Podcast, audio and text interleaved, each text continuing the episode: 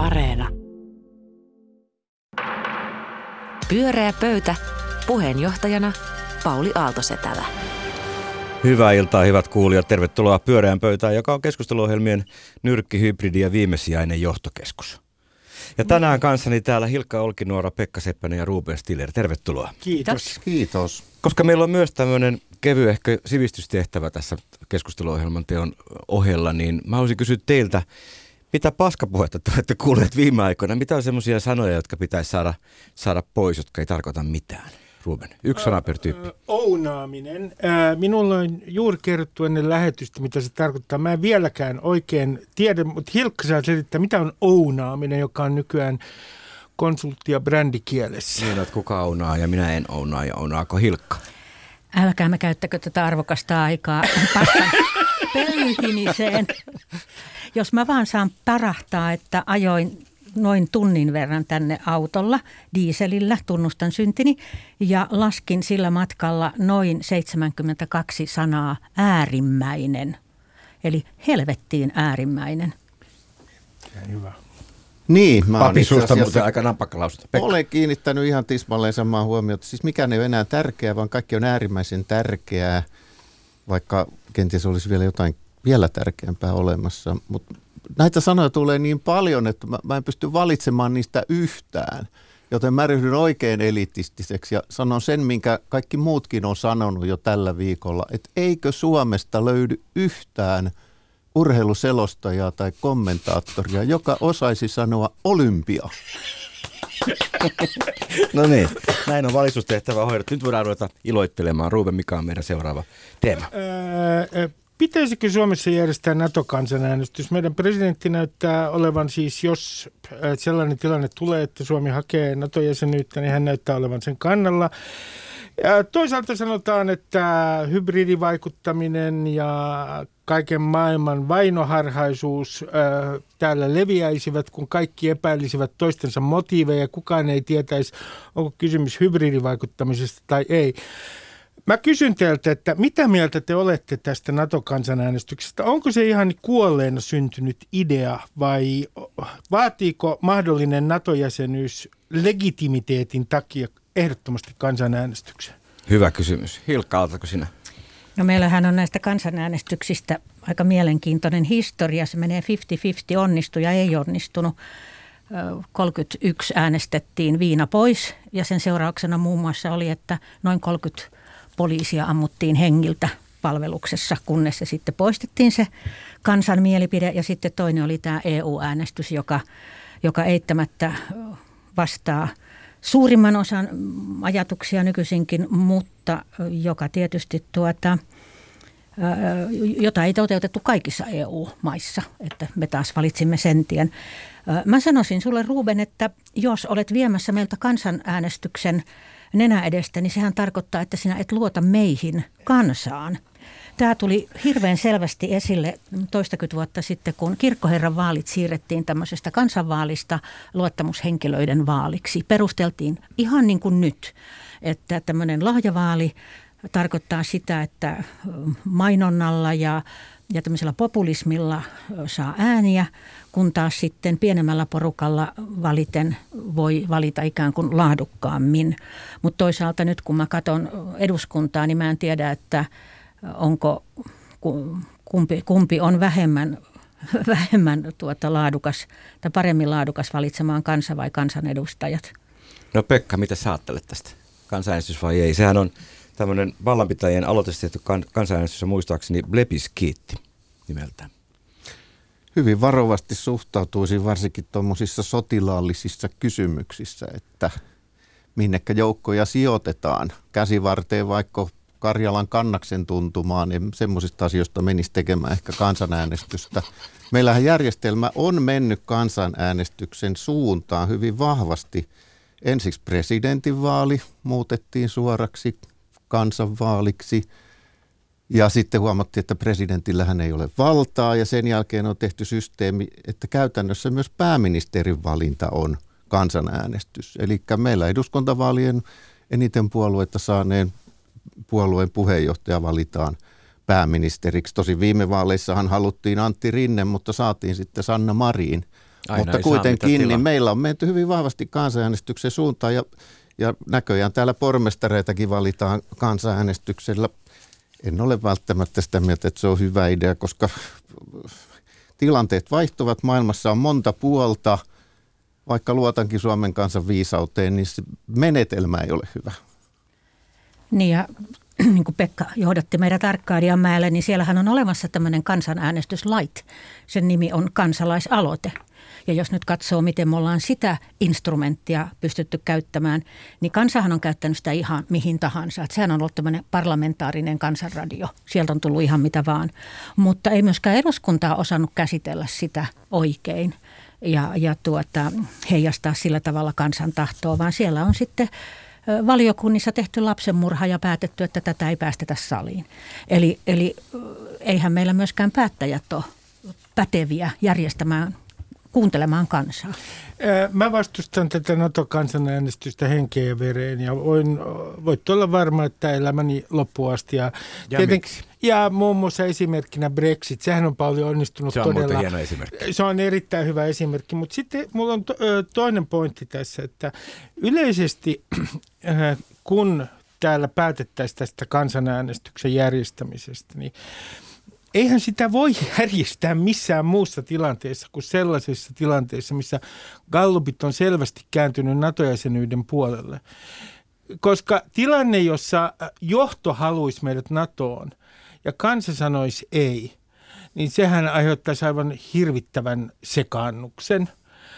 Ja tilanne olisi ihan katastrofaalinen. Sitten mä sanon, että tässä keskustelussa on kummallista naiviutta, kun jotkut näyttää ihan niin kuin Gallup-lukujen perusteella, että jos Suomen johto menee NATO-jäsenyyden taakse, niin kansa seuraa. No se oli vanhassa maailmassa. Se on mun mielestä, nykyisin yleinen mielipide on hyvin arvaamaton, muun muassa somen ja populismin takia. Etkö usko, että Niinistön sana painaisi tuossa tilanteessa? En usko, että se painaisi välttämättä sillä tavalla, että me voitaisiin olla varmaa siitä tuloksesta, mikä halutaan, joka olisi siinä tapauksessa paljon NATO-jäsenyys. Ymmärsin hyvin. Pekka. Jos otetaan nyt se NATO-kansanäänestys tähän pöydälle sellaisenaan, kun se järjestettäisiin, niin todennäköisesti olisi kaksi vaihtoehtoa. Ja sitten alettaisiin kovasti kampanjoimaan, niin meillähän olisi siis jonkinlainen sisällissota ennen kuin meillä on NATO-jäsenyys tai ulkopuolella oleminen. Ja sitten kun tämmöiset ei- tai jää-äänestykset usein tuppaa niin kuin tasottumaan matkan varrella, sitten meillä on 50,1% äänisaalilla päätetty jompikumpi puoli. Mä en tiedä, olisiko se onnellinen. Oli sitten lopputulos kumpi hyvänsä, niin se, että ollaan kovin pienen enemmistön turvin tekemässä jotain, niin se ei kuulosta kovin hyvältä. Huomaatko, Hilkka, että sekä Pekka että Ruben ovat sitä mieltä, että parlamentaarikkojen ja presidentin pitää pystyä päättämään? No kyllä mä toisaalta ajattelen, että jos se kansa, joka me ollaan sitten päästämässä äänestämään Suomen turvallisuudesta ja yleensä olemassaolosta, niin se on siis kansa, joka vuosi, kun ilmestyy uusi luokkakokouselokuva, niin se tekee luokkakokouselokuvasta suosituimman. Se on kansa, jolla on siis Euroopan ennätys perheväkivallassa ja joka silti äänestää itsensä maailman onnellisimmaksi kansaksi. Eli siis en minä päästäisi tämmöistä kansaa äänestämään, joka ei osaa tehdä eroa sen välillä, mitä se haluaa ja mitä se tarvitsee. Minä päästäisin tämän kansan äänestään kaikissa sellaisissa kysymyksissä, jossa kaikki tieto jaettaisiin kansalle, mutta mä pahoin pelkään, että tässä on nyt yksi sellainen aihe, jossa kaikkea saatavilla olevaa tietoa ei kuitenkaan haluttaisi eikä kerrottaisikaan kansalle, siis nimenomaan NATO. Sen sijaan esimerkiksi Euroviisu-edustajan valinta voitaisiin hyvin tehdä kansanäänestykseksi, koska siinä on kaikki tieto saatavilla. Esitykset ovat. Se on vain 75% niin. Kansanäänestys. Tämäkin on vain neuvoa antava kansanäänestys. Nyt muista. Annan äänen Rubenille. No, tässä on yksi ongelma nyt. Meillä ei ole mitään merkkejä siitä, että Ruotsi olisi nyt liittymässä NATO-jäseneksi, mutta oletetaan, että siellä tehtäisiin poliittisjohdossa semmoinen päätös. Ruotsissa on melkein mahdotonta päättää tästä asiasta ilman kansanäänestystä. Hehän äänestivät eurosta ja jäivät sen ulkopuolelle. Jos Ruotsissa järjestetään kansanäänestys ja Suomessa ei, niin vanhassa maailmassa, väitän näin, Hilkka saa korjata mua, vanhassa maailmassa saattoi olla niin, että Suomessa ei sitten järjestetty kansanäänestystä, mutta näin ei enää oikein voi olla. Meidän täytyisi valitettavasti seurata perässä. Pahoin pelkään. Ja pahoin pelkään myös, että poliittisessa johdossa ei ole sellaisia tyyppejä, jotka syövät sanansa silloin, kun se on viisasta. Hilkkaamme ja ruotsiasiantuntijan. Onko näin, Ruben? Mitä Ruben sanoo? Niin kyllä mä uskon, että meidän kohtalonyhteys on jälleen vuoden 1809 sitä edeltävällä tasolla tässä mielessä, kyllä. Mulle kyllä ruotsalaiset on sanonut, paitsi että ne riemuitsee siitä, että rajoituksia ei enää ole, että he odottaa, mitä Suomi tekee, mitä Niinistö tekee. Pekka, näytät olet kauhuissasi. Suomi on pääsemässä nyt sitten tämmöiseen kansanäänestysvaiheeseen, mistä et ollut ihan varma. No, kyllä musta olisi aika kiva saada ensin tietoa, että minkä näköisiä välipuheita tässä on erinäköisten sotilasmahtien kanssa tehty ja mikä on meidän todellinen puolustuskykymme. Et ehkäpä se onkin ihan mukava. Räväytetään se tuohon esille, niin ei kukaan uskalla tulla enää tänne. Ja mä myönnän, siis, ja nyt jos joku kuuntelija sanoo, että esimerkiksi se, että vastustan kansanäänestystä on elitismiä, niin olet aivan oikeassa, hyvä kuuntelija. Tämä on elitismiä. Joissain asioissa kannattaa olla elitisti. Ja sitä paitsi luovun myös itse oikeudesta äänestää kansanäänestyksessä. Siinä mielessä se ei ole elitismiä. Se on semmoista elitismiä, että kun sähkölaitteissa on vika, niin kutsutaan sähkömies eikä järjestetä mitään kansanäänestystä. Not on my watch. Not on my watch. Pyörää pöytä. Pyörää pöytä lähti terveisiä tuonne Arkadianmäelle ja presidentilinnaan. Hilkka, mikä on seuraava teema? Mulla on läsnäolijoille henkilökohtainen kysymys. Noniin. Heräsittekö tänä aamuna ja katsoitte ikkunasta ulos tai katsoitte ruudustanne, että onko sota alkanut? Eli hyvät veljet, miten on mahdollista, että taas on yksi tämmöinen pienikasvuinen mies, joka pitää koko maailmaa pelon pihdeissä? Hyppyyttää niin kuin itse tykkää. Kuinka tässä näin pääsi käymään? Mieleemme tulee useita mahdollisuuksia, mutta viittaat varmaan Putinin. Aloitetaan hänestä. Joo. Mä en nyt todellakaan jo kiinnittänyt sanoihin lyhytkasvuinen tai mies mitään huomiota. Mutta yksipä vallankäyttäjä kuitenkin on aika lailla päässyt siihen, mitä hän on tavoitellut. Hän on pönkittänyt omaa valtaansa sekä oman maan kansalaisten silmissä että vieraiden maiden kansalaisten silmissä ja on ainakin omissa silmissään nostanut maansa tasavertaiseksi keskustelukumppaniksi Kiina ja Yhdysvaltojen rinnalle, niin mun täytyy sanoa, että ainakin motiivit on selvät ja hän on lyhyessä ajassa saavuttanut aika paljon ja tietysti sen takia en aamulla noussut katsomaan, että onko sota syttynyt, koska en aivan usko, että se aivan näissä näppäimissä hänen tavoitteenaan onkaan edes. Olen aikaisemmin sanonut jossain pyörän lähetyksessä, että silloin aluksi tämä Ukrainan tilanne alkoi kärjistyä, niin pakenin koko asiaa, mutta nykyään katson ikkunasta ulos joka päivä. Olet päässyt eteenpäin elämässä. Olen päässyt eteenpäin elämässä, en ole enää vieraantunut. Täytyy sanoa, mä kerron tämmöisen Putin-anekdootin, joka on Putin kirjallisuudessa. Niitä on kaksi. Ensimmäinen on se, että hän oppi Leningradissa aikoinaan sellaisen opetuksen elämästä, että jos rotan ahdistaa nurkkaan, niin se hyökkää. Nyt meillä on, tämä oli ihan semmoinen, tämä on perus Putin-anekdootti. Niin on. Se on totta. Ja kysymys kuuluu, että kumpaan hän samaistuu? Siihen, joka ahdistaa rotan vai siihen hyökkäävään rottaan? En ole päässyt tästä selville. Toinen juttu on se, että hänen tietenkin toinen peruskokemuksensa on Itä-Saksasta, kun kansa meni kaduille ja kun KGB joutui pelkäämään siellä, että tämä massa hyökkää itse asiassa KGBn rakennukseen. Tämä on hän pelkää massoja. No mun mielestä tässä on hyvin mielenkiintoista Putinissa se, että kun he pelkäävät sitä, että rikos paljastuu, toisin sanoen se, että omaisuus on varastettu, Venäjähän on kleptokratia, niin sitten tämä oma pelko projisoidaan muihin. Ei ainoastaan niin, että hankitaan ulkopuolisia vihollisia, joilla hallitaan tilannetta, vaan myös niin, että hehän pelkäävät ilmiselvästi itse. Ja jos luo yhden kuvan, niin minusta Putin on mies, joka kulkee neuvostoimperiumin raunioilla ja yrittää ikään kuin elää vanhassa illuusiossaan. Hieno analyysi. Meidän länsimaiden niin ihmisten analyysit on siinä mielessä hankalia, että me kuvittelemme, että he jotenkin, Putin hakisi jotenkin sovintoa tai rauhaa tähän. Miksi hakisi? Tämähän on ihan hyvä olotila koko loppukaudeksi. Mutta Hilkka, sulla varmaan oma analyysi tähän. No ei, mä itse asiassa tartun tässä Rubenin sanaan pelko, koska kun mä oon miettinyt tätä kuviota, niin se on se, mihin mä aina palaan. Ensinnäkin mä ajattelen hänen niin kuin henkilökohtaista psyykkistä pelkoaan. Hän pelkää taas kerran olevansa se, jota nämä valtaa pitävät ei kutsu istumaan samaan golfkärryyn. Eli hän pelkää tätä häpäistyksi tulemista, ja koska valtio olen minä, niin myöskin Venäjän kunnia on yhtä kuin Putinin kunnia. Hän voi myös pelätä tietysti sitten tätä oman kleptokratian paljastumista. 47 miljoonaa kerättyä rahaa lastensairaalaan menikin Sveitsiin ja niin edespäin, että on tämä syytesuoja. Mutta sitten kyllähän me ollaan myös niinku tultu vastaan tällä pelon niin kuin areenalla. Että se on erittäin hyvä koska esimerkiksi tänä aamuna sattui vaan niin, että Helsingin Sanomat julkaisi jutun Helsingin väestösuojista. Ja kaikkia näitä seurataan hetki hetkeltä. Hyvinhän on saanut meidät hyppimään koko Euroopan. Mutta myöskin mun mielestä tämä virus, koronahan on niin kuin möyhentänyt tätä maaperää, jonne sitten voi istuttaa kaikenlaisia pelkoja. Ja kyllähän myöskin sitten nämä hänen kollegansa päättäjät on vaikuttanut aika pelokkailta, että Biden piti tämmöisen ihan impromptu puheen eilen. Se ei mennyt ihan nappiin.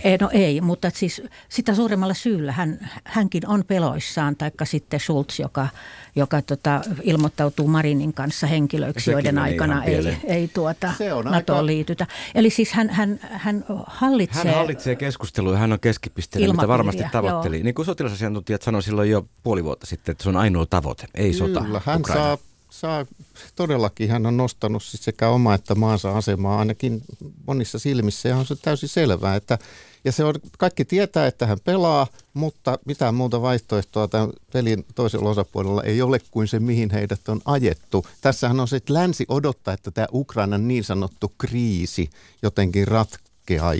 Eihän se mihinkään ratkaisi. Venäjä aikoo pysyä siinä Ukrainan vieressä ja kupeessa ja päällä ja limittäin ja lomittain seuraavat 200 vuotta vähintään. Mä sanon yhden huomion, ja tämä on tietysti yleistys, mutta kun mä kuulun siihen sukupolveen, jolla on syvällä pään sisällä kuitenkin Venäjän pelko. Siis kun mä vertaan nuorempiin kollegoihin, niin en huomaa samanlaista niin kuin Venäjän pelkoa kuin itsellä on. Ja mun mielestä on mielenkiintoista, kun puhutaan pelosta, myös ottaa huomioon se, että Suomessa on nuoremman sukupolven lukuisia edustajia, jotka voittopuolisesti identifioituvat jo länteen. EU-jäsenyys on ollut heille merkittävä historiallinen kokemus. Mulle taas YYA-aika on ollut merkittävä historiallinen kokemus. Ja huomaan, että se ei tietyllä tavalla lähde mun takaraivostani pois. Se oli meidän formative years, niin kuin tavataan sanoa. Ainakin silloin opittiin käyttäytymään hyvin ja ymmärrettiin, että naapurien kanssa kannattaa olla paremmissa väleissä kuin jonkun kaukaisen tuntemattoman kanssa. Kyllähän mikä on viisasta. Poliitikoissa aika paljon vielä tuotakin niin kuin piirrettä. Hilkka, sun analyysi on vielä kesken. Kerro vielä meille, miksi Putin on sellainen kuin se on. No itse asiassa mä en tiedä, miksi hän on sellainen. Se on, riittää, että näkee millainen hän on. Kun esimerkiksi näkee näitä videoita, missä hän täysin arvostelukyvyttömästi ja ikään kuin mitään tajuamatta tekee 8 tai 10 maalia ja sitten vielä kompastuu punaiseen mattoon pelatessaan siis jääkiekkoa. Et hän on ihan kuin siis pahainen 3-vuotias. Ja sitten kun hän iloitsee siitä, että hän tuo koiria pelkäävän Angela Merkelin kanssa samaan huoneeseen ison koiran, niin siis minusta tämmöinen ihminen ei ole tasapainoinen. Hän ei ole järjissään. Ja siinä mielessä hän on niin kuin se rotta nurkassa. Hän ei ole ennakoitavissa. Ja pelokas ihminen on siitä vaarallinen, että häntä ei voi ennakoida. Niin pelokas koirakin on. Enpä usko, että sellaista venäläistä löytyy, joka hänet tenniksessä haluaisi päihittää. Kyllähän meilläkin oli presidentti, joka hiihti nopeiten ja oli suurimmat kalat, että... Kauniimmat naiset. Ja mä en nyt tiedä... Hän ei hyökkäillyt kyllä naapurivaltioon. No, mä en tiedä nyt näistä hyökkäilyistä. Mä en nyt tätä psykologiaa oikein osaa sanoa. Poliittinen historia on lähempänä mun tuntemusta, mutta Venäjällä on hyvin perinteisesti haluttu olla mahtava suurvalta. Ja yleensä, kun venäläisillä on ollut skismaa ulkovaltojen kanssa, niin kansa on ollut aika hyvinkin suopea, vaikka ne on sitä mieltä ollut aina, että sisäpolitiikka on ihan takamuksesta, niin aina kun ruvetaan kalistelemaan ulkomailla sapeleita, niin kansa on yllättävän myönteinen tällaiseen. Joo. Se on suuri, mahtava Venäjä. Sitten on kiinnostavaa se, että kun Venäjän niin sanottu propaganda, jos sitä voi sanoa enää propagandaksikaan, se on sen tuolla puolella. Niin. Niin se, kun tarpeeksi kauan valehtelee, niin toimintahan ohjaa ajattelua sillä tavalla, että kun valehdellaan omalle kansalle, valehdellaan kaikille, levitetään disinformaatiota, niin vaikka joku osa itsestä ei uskoisi omaa propagandaa, niin itse asiassa sen toiminnan kautta musta alkaa tuntua, että vähitellen on tullut sellainen fiilis, niin kuin nuoriso sanoisi, että Venäjän johdossa uskotaan kerta kaikkiaan jo niin omaan tarinaan, että todellisuuden taju on hämärtynyt. Ja suurin osa kansasta uskoon, sehän on tutkittu moneen kertaan, niin tämä siitä Ukraina ja Naton vaarallisuudesta on semmoinen yleinen narratiivi, jos bullshit bingoa. Äärimmäinen narratiivi, niin. Kyllä. Mutta mä en tiedä, mä katson sitä ikään kuin kriisien ja psykiatrian kannalta, että hänellä ei ole myötätuntoa. Näin sanoo Gargi Kasparov. Pyörää pöytä tässä ohimennen määritteli Vladimir Putinin identiteetin ja käyttäytymisen ja psykologisen profiilin. Kiitos siitä. Pekka, mikä on meidän viimeinen teema? Suuntaan katseeni vielä hiukan kauemmaksi. Nimittäin Chilessä ja Meksikossa on pakollista laittaa varoitustarroja elintarvikkeisiin, jotka ovat epäterveellisiä.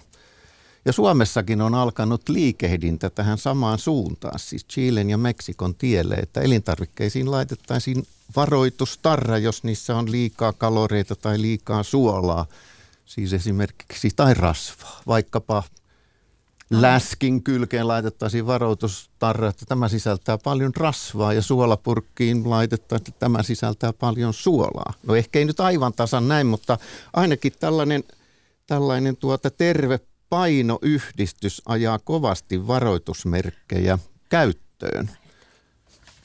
Ja tällä siis tavoitteena on tietysti se, että ihmiset söisivät terveemmin ja kaikki olisivat vieläkin onnellisempia kuin tähän asti.